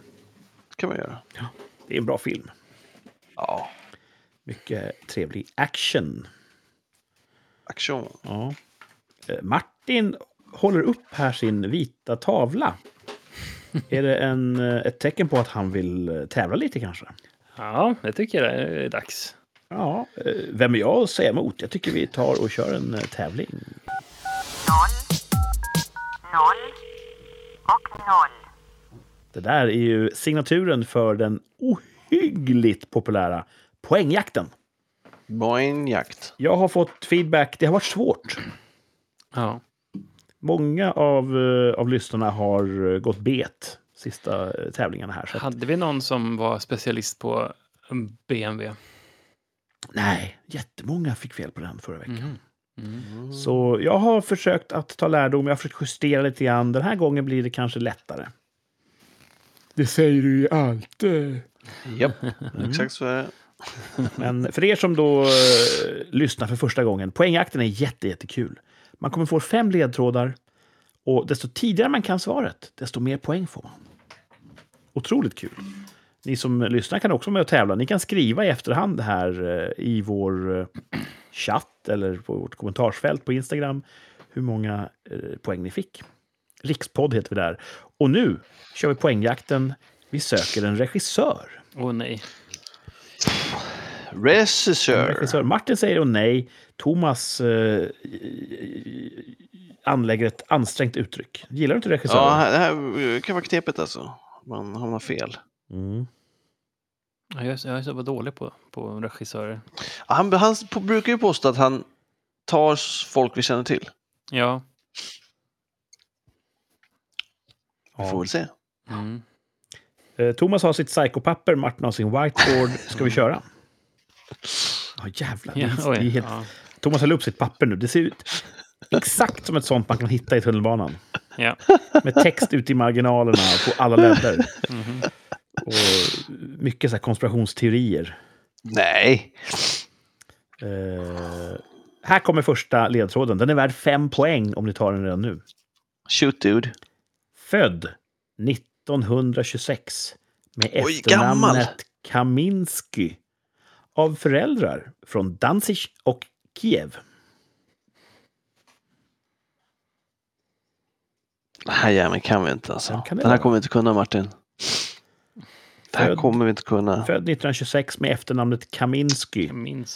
Av föräldrar från Danzig och Kiev. Ja, det är ju han, vet du. Vad fan. Du sa att inte vi skulle kunna det, Thomas. Nu säger jag att nej, men om vi kan det så är det ju han som Kurt alltid skämt säger som jag aldrig kommer ihåg. Tror du att Martin kan honom?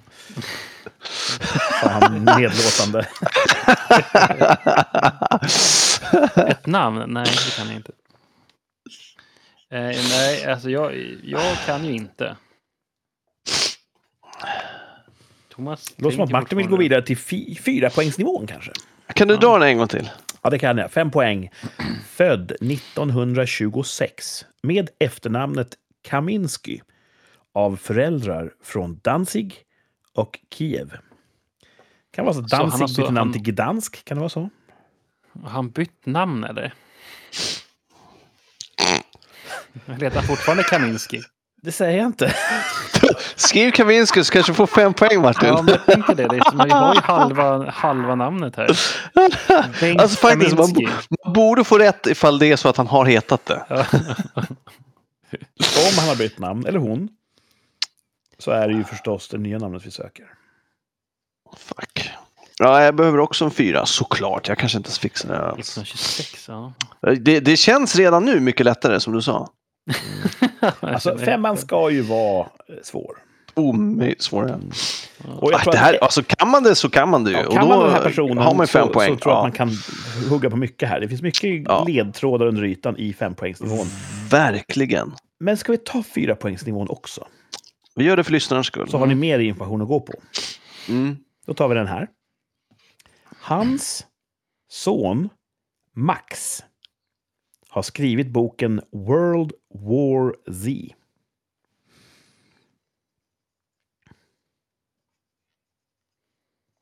Åh fan. Det är såna här zombiefilmer, jag tror. Ett kass alltså. Är det Max Bajs och Kislowski?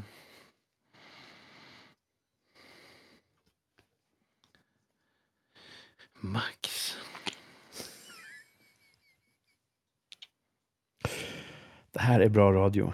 Han skulle kunna den. Den du skämtade om. Ja, det var inte långt ifrån. Nej, fan. Mm. Är det någon som känner att nu gick det upp ett Liljeholmens? Nej. Inte ett dugg. Ah, vad synd, jag trodde att ni hade koll på att man bildade den så. Ja, du sa ju det, Max.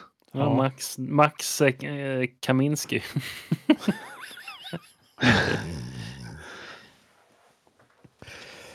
Ja. Ska vi ta 3 poäng? Ja, tack. Nu tror jag att det kommer klarna rätt rejält. Okay. Om man lägger ihop alla 3 ledtrådarna så kommer det klarna. Det är ett rim. Här kommer 3-poängsledtråden. Vi söker en regissör. Gjorde många filmer med Gene Wilder, Marty Feldman och Dom DeLuise.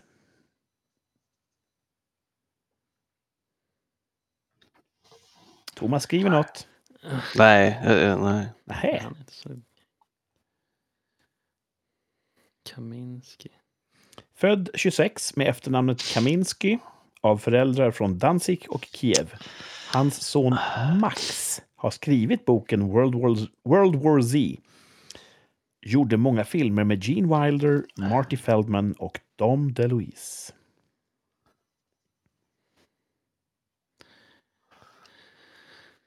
Kanske... Jag tror att jag kommer bli arg när jag hör vem det är. Aha. Kanske är det någon lyssnare som har knäckt det nu och tänker ja, det är klart att det kan vara den personen. Då får ni tala om det för oss i kommentarsfältet. Ni kan säga så här: jag fick 3 poäng till exempel, utan att säga vad svaret är, för att då kan man ju spoila för någon som inte har tävlat än. Men ingen av er kliver av? Nej.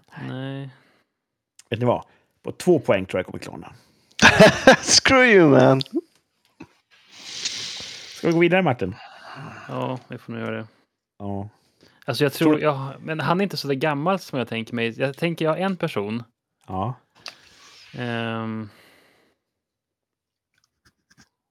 Kaminski. Ja. Jag kommer inte på vad han heter just nu, för min hjärna har lagt av. Han är i sådana fall... gjort filmer som vi tycker om.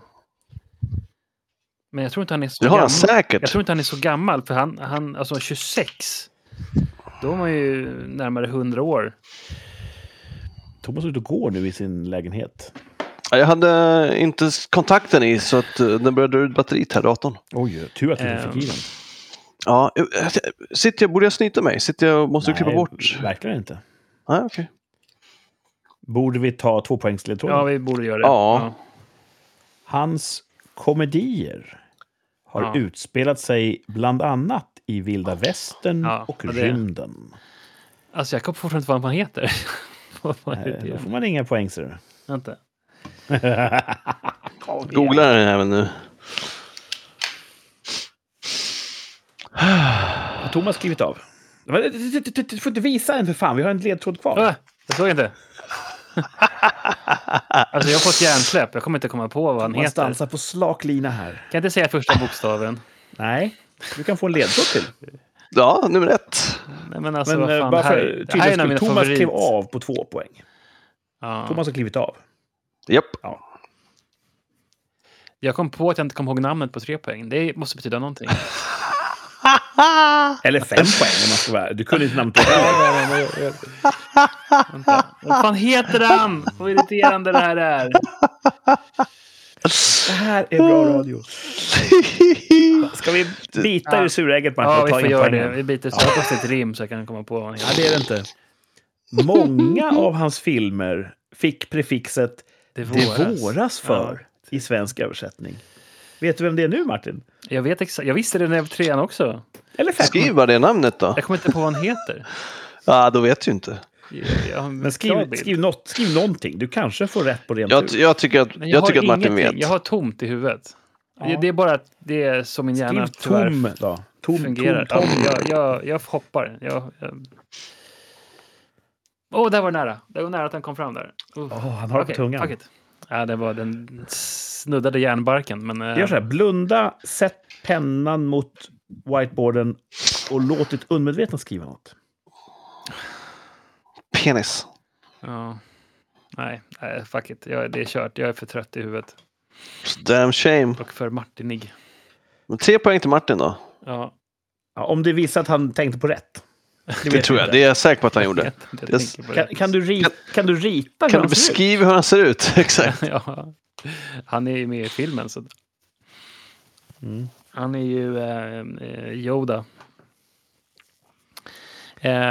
Nej, jag ger upp. Då får Tomas hålla upp svaret här. Vänta. Kan säga första bokstaven. Så det är skitsamma, jag förlorar. Nej. Jag får inga poäng. Det är ingen ledtråd. Första bokstaven i Kaminski är K. Jag ska se om min hjärna vaknar till liv och nu säger första bokstaven. Okay. Jag är fine med det. Okay. Inga poäng. Ja. Inga poäng. Nej. Men 3 poäng. Ett M. Nej, men vad fan. Jag trodde min hjärna skulle hoppa igång. Det fanns hopp för Martins hjärna. Men det falnade direkt. Macklemore. Nu får vi be Tomas hålla upp sitt svar här och då ska vi se här. Ja, Mel Brooks. Ödleregeringen världskonstitution. Där står det. Mel Brooks har han skrivit. Fan. Jag vet ju det som det är, men det där var så här jobbigt min hjärna. Mm. På tungspetsen tror jag att du hade det. Ja, men det var uppenbart att det var honom Martin tänkte på när han fick honom som Yoda. Ja. Ska vi ge Martin 4 poäng? Jag vill inte ha några poäng. 4 poäng. Jag vill inte ha några poäng. Det är lite att ta i kanske, men 3. Jag vill inte ha några. Vem vet hur länge det var på hans tungspets? Men Tomas får 2 stabila. Ja, det är jobbigt att man... Jag älskar honom. Han är en favorit. Uppenbarligen. Men inte ens då kan jag komma ihåg namnet. Det var jätteroligt. Tomas, berätta för oss när poletten föll ner för dig. Det var... Nu ska jag säga. Är han så gammal alltså? Ja, men det var det. Jo, han är fan så gammal och det var någon som trillade dit med Kiev också. Mm. På 2 poäng. Vad var 2 poängs ledtråden? Hans komedier har utspelat sig ibland i vilda västern och rymden. Ja, men redan innan dess. Alltså innan du sa hans komedier. Det var någonting som... Ja, fan, han gjorde många filmer. Gene Wilder och... Marty Feldman, eller, fan, det kanske var någonting Martin sa. Ja. Som fick mig att... Jag sa att han... Eller på 3 poäng sa jag att han har gjort filmer som vi tycker om. Ja, men det kan man inte tänka sig. Ja, det var någon kombination med... Han är ju som... Ja.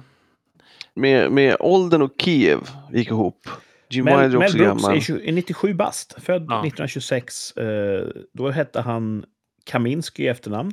Hans föräldrar var då judar från Danzig och Kiev respektive. Mm. Det är en stor judisk diaspora som har kommit den vägen då. Och han har ju en stark judisk identitet i sitt filmskapande, kan man säga. Ja, han skojar ju med det. Ja. Till exempel i Spaceballs. Funny, she doesn't look Jewish. Och det här kanske inte alla visste, men han har ju en son, Max Brooks. Oh. Som skrev boken World War Z eller World War Z, som sen blev en film med Brad Pitt, tror jag. Mm. Mm. Han har gjort många filmer med Gene Wilder, Marty Feldman och Dom DeLuise. Gene Wilder är ju The Waco Kid i Det våras för sheriffen. Mm. Marty Feldman är väl i Det våras för Frankenstein, tror jag. Dom DeLuise, Det våras för Marty, är det han med lite stora ögon? Lite är Marty Feldman? Marty Feldman har stora ögon, ja. Mm. Ja, just det. Och Dom DeLuise, vad är det? Lite korpulent man. Vilka filmer? Jag tror han spelar med i Det var så stumfilmen bland annat. Är han Lex Luthors hjälpreda i första Superman-filmen? Nej, det är ju Warren Beatty, tror jag. Va? Tror det. Nej, någon krullhålig kille. Lite rund. Martin, googla det.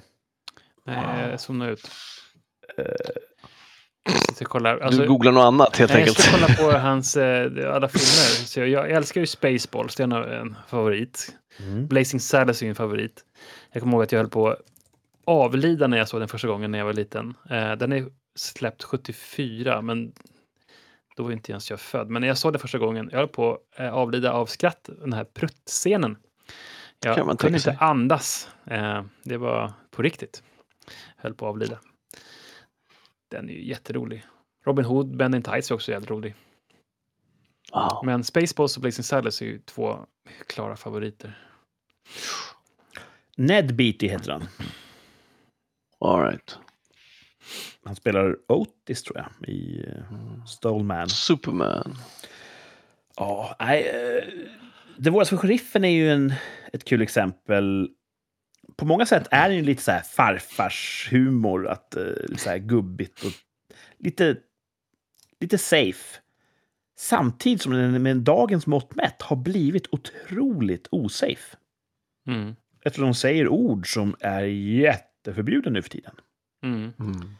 Och det råder inget tvivel om att Mel Brooks gjorde ju den för att sätta ett finger i ögat på rasism. Mm. Mm. Men idag hade man ju inte kunnat göra den filmen genom att just åberopa det här. Det är ju rasistiskt att göra en sån här film. Så tider förändras, minst sagt. Minst sagt. Ja. Jag tycker att jag blir glad av Mel Brooks filmer. Ja, jag med. Ja. Och det är kul att han är 97 år och kanske kan bli 98 till och med. Mm. Ja, otroligt. Ja. Hoppas han gör mer filmer innan han blir 100. Oj, det var väl länge sedan han gjorde. Vilken var den senaste han gjorde? Jag vet inte. Han är tydligen rösten till Vlad i Hotel Transylvanien på engelska. Mm. Så jobbar han har gjort lite andra, mycket sådana här voice. Dora utforskaren. Han är lite gammal och skröplig. Sitta på en pall och prata nick. Precis. Ja, kul. Han är skön snubbe. Mm-hmm. Nej, bra, rolig regissör. Inte alls... Jag tänkte på Kislowski, tänkte vi på, eller? Bajs och Kislowski. Ja. Det finns ju ett gäng sådana här, Kislowski och Stanislavski. Mm. Det är väl också en regissör, va? Ja, Stanislavski var framför... Jag undrar om han var skådespelare. Han var också... Han utvecklade en teknik, så han var väl lärare framförallt. Ja. Men han tog väl haft en skådespelarkarriär innan då, kanske. Var det Kislowski som gjorde de här tre färgade filmerna? Den röda, vita, blå filmen. Ja. Det saknar ju motstycke på komedihimlen när man inför en biografföreställning, när de släckte ljuset och så kanske det vart några sekunder av att det var rött på duken. Då kunde man härma Nils Petter Sundgren och säga Kislowskis, den röda filmen. Ja, det gjorde du jämt. Ja, otroligt roligt. Och det var det jag tänkte på där, ifall det var honom. Den du brukar skämta om, då var det den jag menade. Ja. Det var de skämten jag menade. Ja, det är inte så många regissörer man kan. Det är ju typ Quentin Tarantino och Mel Brooks. Ah. Nu har vi haft dem i poängjakter. Så att, kommer det en till regissörspoängjakt, då får ni huka er. Då blir det svårt. Ja. Mm. Kul att höra i alla fall någon lyssnare tog det på kanske en 3 eller 4. Det hade varit roligt. Ja. Mm. Det tror jag säkert. Mm. Det tror jag säkert. Mm. Vi har ju rätt så skärpta lyssnare. Så ja, det har vi. Om vi hade en sån här konvent någon gång med alla våra lyssnare och vi, då skulle nog vi 3 vara de dummaste i rummet. Jupp. Mm. Nu har vi en prekär situation. Uh-oh. Vi är liksom mitt emellan tvärsäkra uttalanden för ett år sedan. Mitt emellan? Ja, vi har inget att avhandla för att det kommer först om några dagar. Vi borde ju spart det där förra, när det var 2. Mm. Vadå, hade vi satt ett datum? Ja, det är alltid ett datum när vi håller ett avsnitt. Så är det ett men vadå, har vi 2 nästa vecka då, eller? Nej, 1 nästa vecka. Ja, då är det ingen prekär situation. Nej, vi har inget idag. Nej, men det händer ju då och då. Ja, precis. Vi har ingen tillbakablick idag. Okej. Okay. Så vi får kasta oss rakt på ett tvärsäkert uttalande för den här veckan. Ja. Och då kommer vi följa upp det om ett år. Det var så säkert. Så blir det. Mm. Tvärsäkert uttalande. Ja, det är någonting vi är ganska bra på att göra. Martin är nästan bäst, va? Inte på uttala sig, men... tvärsäker utmaning brukar jag kalla den. Det är ju mer en utmaning än en tävling. Ja. Tomas är ju mycket nära 2. Och jag är avlägsen 3. Det här är du bara hittar på i ditt huvud nu. Du har ingen aning om hur det står. Du har väl statistiken där? Ja, jag vet hur det står. Ja, har jag fel? Ja. Va? Ja. Är jag inte 3? Är det någon som har dragit iväg? Det beror på hur man ser det.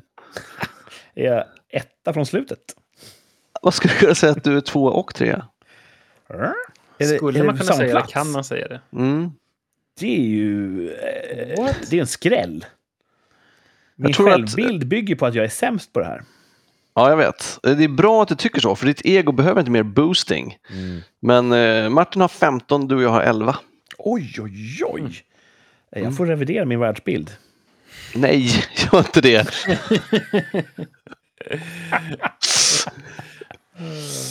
Ja.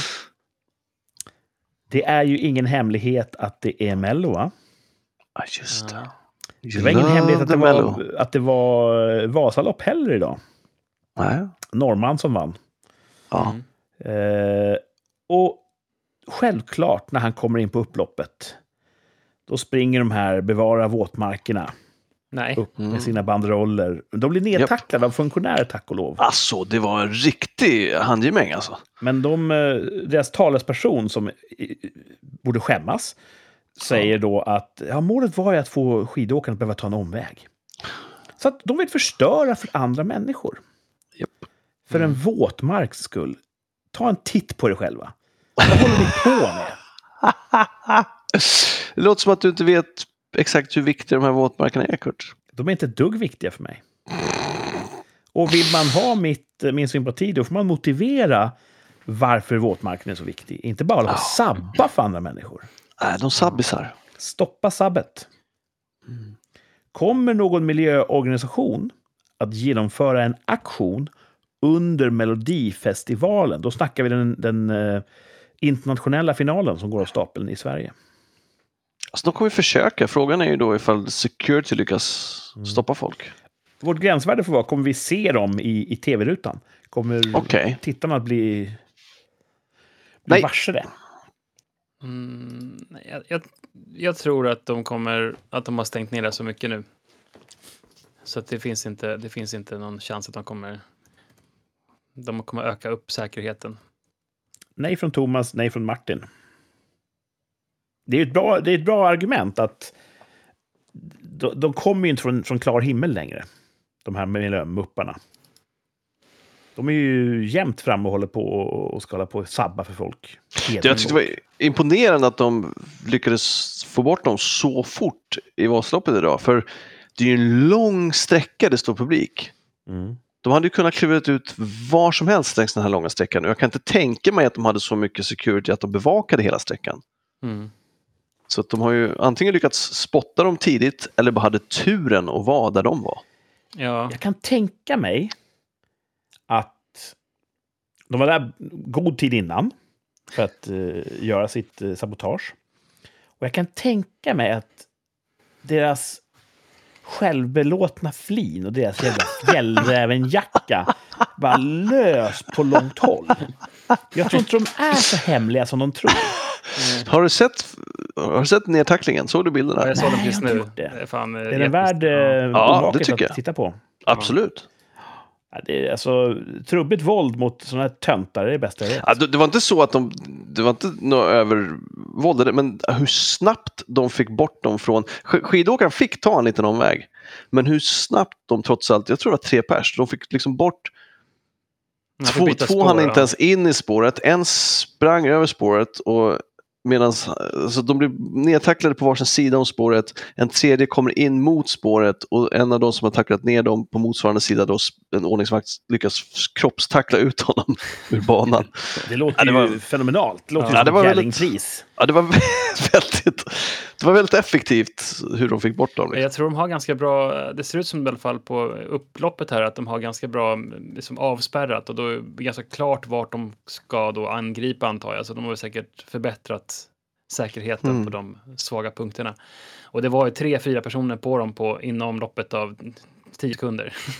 Ja, det gick jättefort alltså. Mm. Nu kanske en del lyssnare som tänker så här, men Kurt, hur kan du vara så känslokall inför våtmarkerna? Det är ju inte våtmarkerna jag har något otalt med. Ja, just det. Det är människor som är så höga på sin egen skit som tänker att vi kan hoppa över det här förklaringssteget. Vi kan hoppa över att vinna opinion för den här frågan och bara gå rakt på och sabba för andra människor. Ja, de menar ju att det inte finns tid. Mm. Jag menar... Jag försvarar dem inte. Jag bara säger att nu är ju folk så övertygade, vad det nu än är för sak de brinner för, att de tycker att vi har rätt att stå över lagen med det här, för det är så himla viktigt.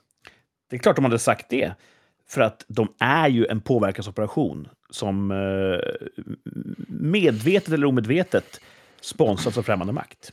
Oj, tror du? Ja, det är så uppenbart. Va? Det är en destabiliserande agent i samhället som gör sådana små grejer för att samhället ska känna sig lite mer sårbart och men de här tomterna tror jag inte har... Jag tror att deras agenda är våtmarkerna. Ja, de fattar ju inte att de är nyttiga idioter, men det är exakt vad de är. Mm. Så påverkanskampanjen är att övertyga nyttiga idioter om att de har rätt att stå över lagen. Och precis. Uppmuntrar dem i det alltså. Det är ganska vanligt för främmande makt att man skickar in en agent i en grupp människor som tycker att det är för jävligt det här med att det är höjd boendeparkering. Jag tycker det är för jävligt. Och då skickar man en agent och säger, ja hörni, ska vi verkligen ta det här stillasittande? Ska vi inte ta och gå och säga vad vi tycker, hörni?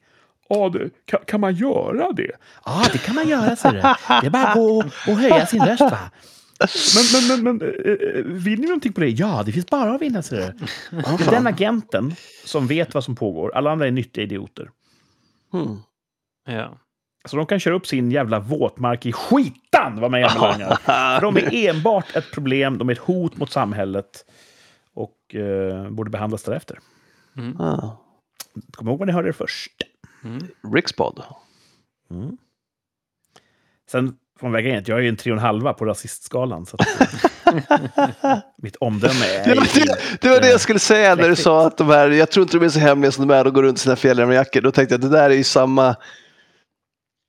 Ska säga, ja precis, att det var 3,5 där som gör... En annan sorts fördomsfullhet kanske. Det finns inga vägar i Etiopien.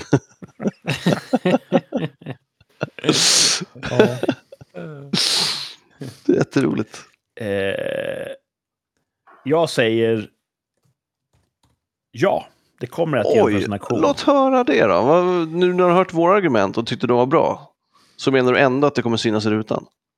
Därför att jag tror inte att arrangemanget är helt fritt från nyttiga idioter heller.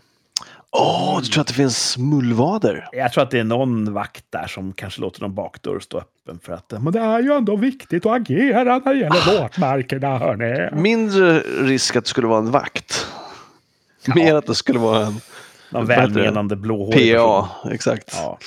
Så att, jag tror vi kommer få se något jävla vift. Men det är så många... Dels så är det så för många hinder på vägen. Både framför och efter den där dörren någon ska låta stå öppen. Och om det mot all förmodan skulle blir någon ruckus så kommer de inte ha kameror på det. Eftersom... Precis när någon streakar på fotbollsplan. De bara, ja, nu händer grejer här tyvärr. Det är alltid tråkigt när någon gör sånt här. Men vi visar inte det för tv-kamera. Alltså så tror jag att... Mm. Så det, Bono, den som tjänar på det här är ju ryssen. Så de ser ju självklart till att när vi har hela Europas ögon på Sverige, hela Europa följer den här finalen, då ska vi visa upp hur jävla instabilt samhälle det är med massa fjällräven människor som saboterar. Så att de kommer ju ha max tryck från sin agent att klart ni ska göra någonting, hörni. Jag tycker att det är större risk att det sker en Palestina-manifestation. Ja, jag tänker på det också. Det finns ju många saker som kan ske nu. Ja. Jag tror inte att det är fel. Mm. Men det är just motverkarna det här tvärsäkra gäller. Miljöorganisation. Ja, just det. Förlåt, precis. Mm. Men miljö, ja. Mm, bra. Man kan ju säga att Palestina, de vill ha en judefri miljö. Så att, det går väl att spinna det till att de också är en sorts miljöorganisation. Nej, jag vill att det ska vara att vi inte ska spinna det så. Om det sker en palestinsk manifestation så är det fortfarande ett nej som gäller. Mm. Ja, bra. Ja. Absolut. Eller? Ja. Glider du nu? Försöker du roffa åt ett poäng nu ifall det skulle vara de som syns i tv istället? Jag glider inte. Här glids det ingenting. Vad fan. Nej, okej. Får jag se om du kommer ihåg alla passusar om ett år. Det är det jag... Nej, om det står miljöorganisation och du läser upp det så och så säger du, fast det var ju den här Palestina-grejen och de är ju också miljökämpar. Ja. Då kommer jag komma ihåg det. Jag tror att för Moder Jord så är raseringen av Gazaremsan en större påfrestning för miljön än att man dikar ut lite kalhyggen. Kan för lite om den där våtmarken alltså. Mm. Mm. För att de inte gör sig omakligt att förklara. Ja. De går direkt på att limma fast över saker och ting. Ja. För att ryssen vill inte att du ska veta hur våtmarken har det. De vill att det ska vara instabilitet och splittring. Jag vet fan om det är ryssar alltså. Då kan ryssen sko sig. Jag vet inte. Ja. Det är ryssar, det är iranier, det är kineser. Nej, jag är inte så säker alltså. Vem tror du att det är? Fjällräventomtarna. Ja.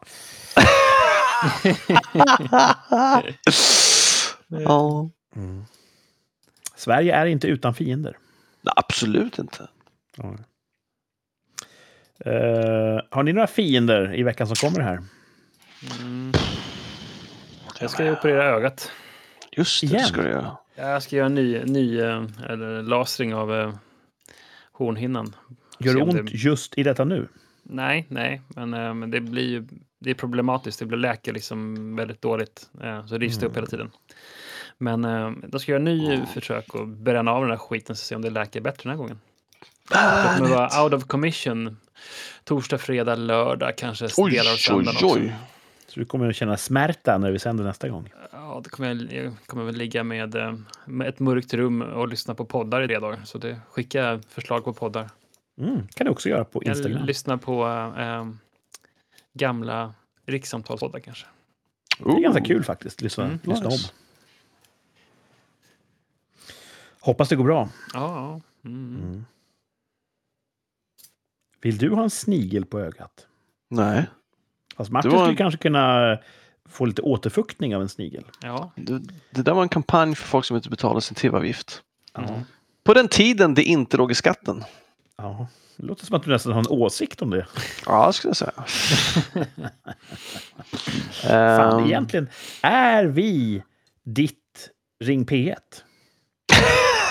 Har jag varit gnällig i det här avsnittet? Nej. Fan, det kanske jag har. Jag skulle gnälla mindre. Var ju någon nyårslöfte varför säkert. Det? Det är väl det som är grejen. Man ska vara positiv. Ser du positiv och glada i vardagen. Jag går massa steg och jag får spela volleyboll med kompisar. Och då ska man vara glad. Mm. Jag har det så himla bra. Du var den första att gratulera folk. Ja. Grattis rädda våtmarkerna. Till vadå? Det var på 90-talet. Grattis Etiopiens ambassad till att ni inte körde 3 kilometer fel. Ja. Att de inte skadade någon var ju bra. Ja, det var faktiskt för väl. Ja, nu kan vi ju småle lite grann åt det här. Och det är ju skönt det. Hade det varit att någon varit förolyckad hade det varit hemskt. Japp. Mm. Säkert någon stockholmare som varit försenad till jobbet dock. Det, ja, lär det ha varit. Absolut. Ja. Trist. Ja. Mm. Ja, jag ska bara försöka få ihop mina steg här i veckan. Det är mitt stora utmaning. Ovanpå allt annat. Du har ju massa distanskurser. Och... Ja, det är 3 stycken den här veckan. Ja. Mm. 3 kvällar. Och så shuffle. Så ska jag gå på stand-up. Shufflar också alltså. Mm. Shuffle, stand-up. Hur får du tiden att räcka till? Ja, det är tight. Rätt tight. Mm. Pretty tight. Som flickan sa. Fast nu för tiden kan ju pojkar också säga så. Måste man komma ihåg.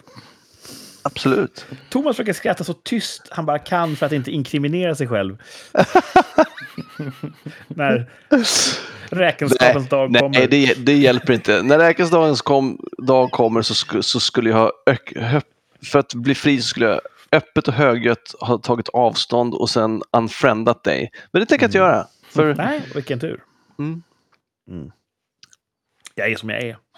Så är det. Oförbätterlig.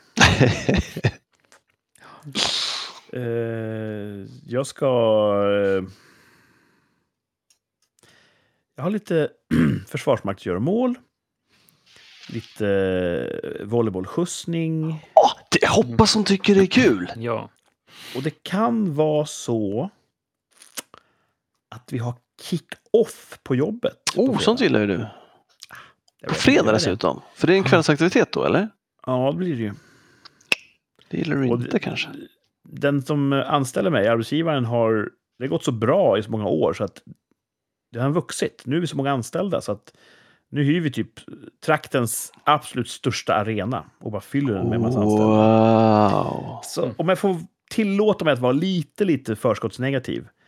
Man kommer stå och trängas med främlingar för att få äta typ kycklingspett. Ståendes. Låter som en tråkig gnällig här, men ja. Hoppas det blir bättre än så.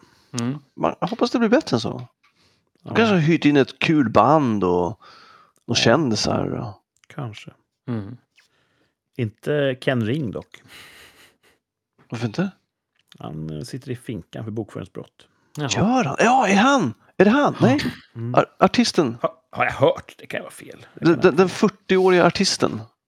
Är det han? Ja. Mm. Men han dömdes i Östersund. Bor han i Östersund? Att han inte släpper ett album som heter Så spelar vi. Ken så spelar vi. Ken Ring så spelar vi. Jag tror att han behöver ny management. Ja, det var roligt. Ja. Så var det han alltså. Ja. Vill ni veta något tragiskt? Ja. Vårt utan konkurrens mest lyssnade avsnitt av Rikssamtal. Det är det som heter Ring så spelar vi. Du tror att det har att göra med... tror att det är någonting annat. Varför hette vi det då? För att jag tror att jag vet inte, men vi hette det någonting år 1. Men vi kanske ska fortsätta ta varumärkesintrångsnamn. Ja. Vad ska vi döpa det här till? Nord och Syd. Vad är det? Var inte det en populär tv-serie? Familjen jo, McKay. Det var en populär tv-serie. Ja, det tycker jag så, ja. Krigets vindar. Kärlek och fred. Krig och fred. Dynastin. Krig och fred. Mm. Jag vet inte. Casting couch. Vad är det för någonting? Hur är klockan mycket? Den är jättemycket. Vi släpper Martin av kroken där och säger så här. Ni som vill ha mer rikssamtal, ni är många. Ni skulle kunna organisera er. Ni har en vecka på er. För nästa vecka, då kommer vi sända ett till avsnitt. Var så säker. Och då har vi fått tillbaka tvärsäker tillbakablick. Just det. Då är vi i synk igen. Nice. Tills dess så får alla ha det så bra det bara går där ute i det här avlånga landet. Tack för att ni har lyssnat. Tack till Tomas och Martin. Och tack för idag. Ha det bra. Hej då. Tack ska ni ha. Ha det bra.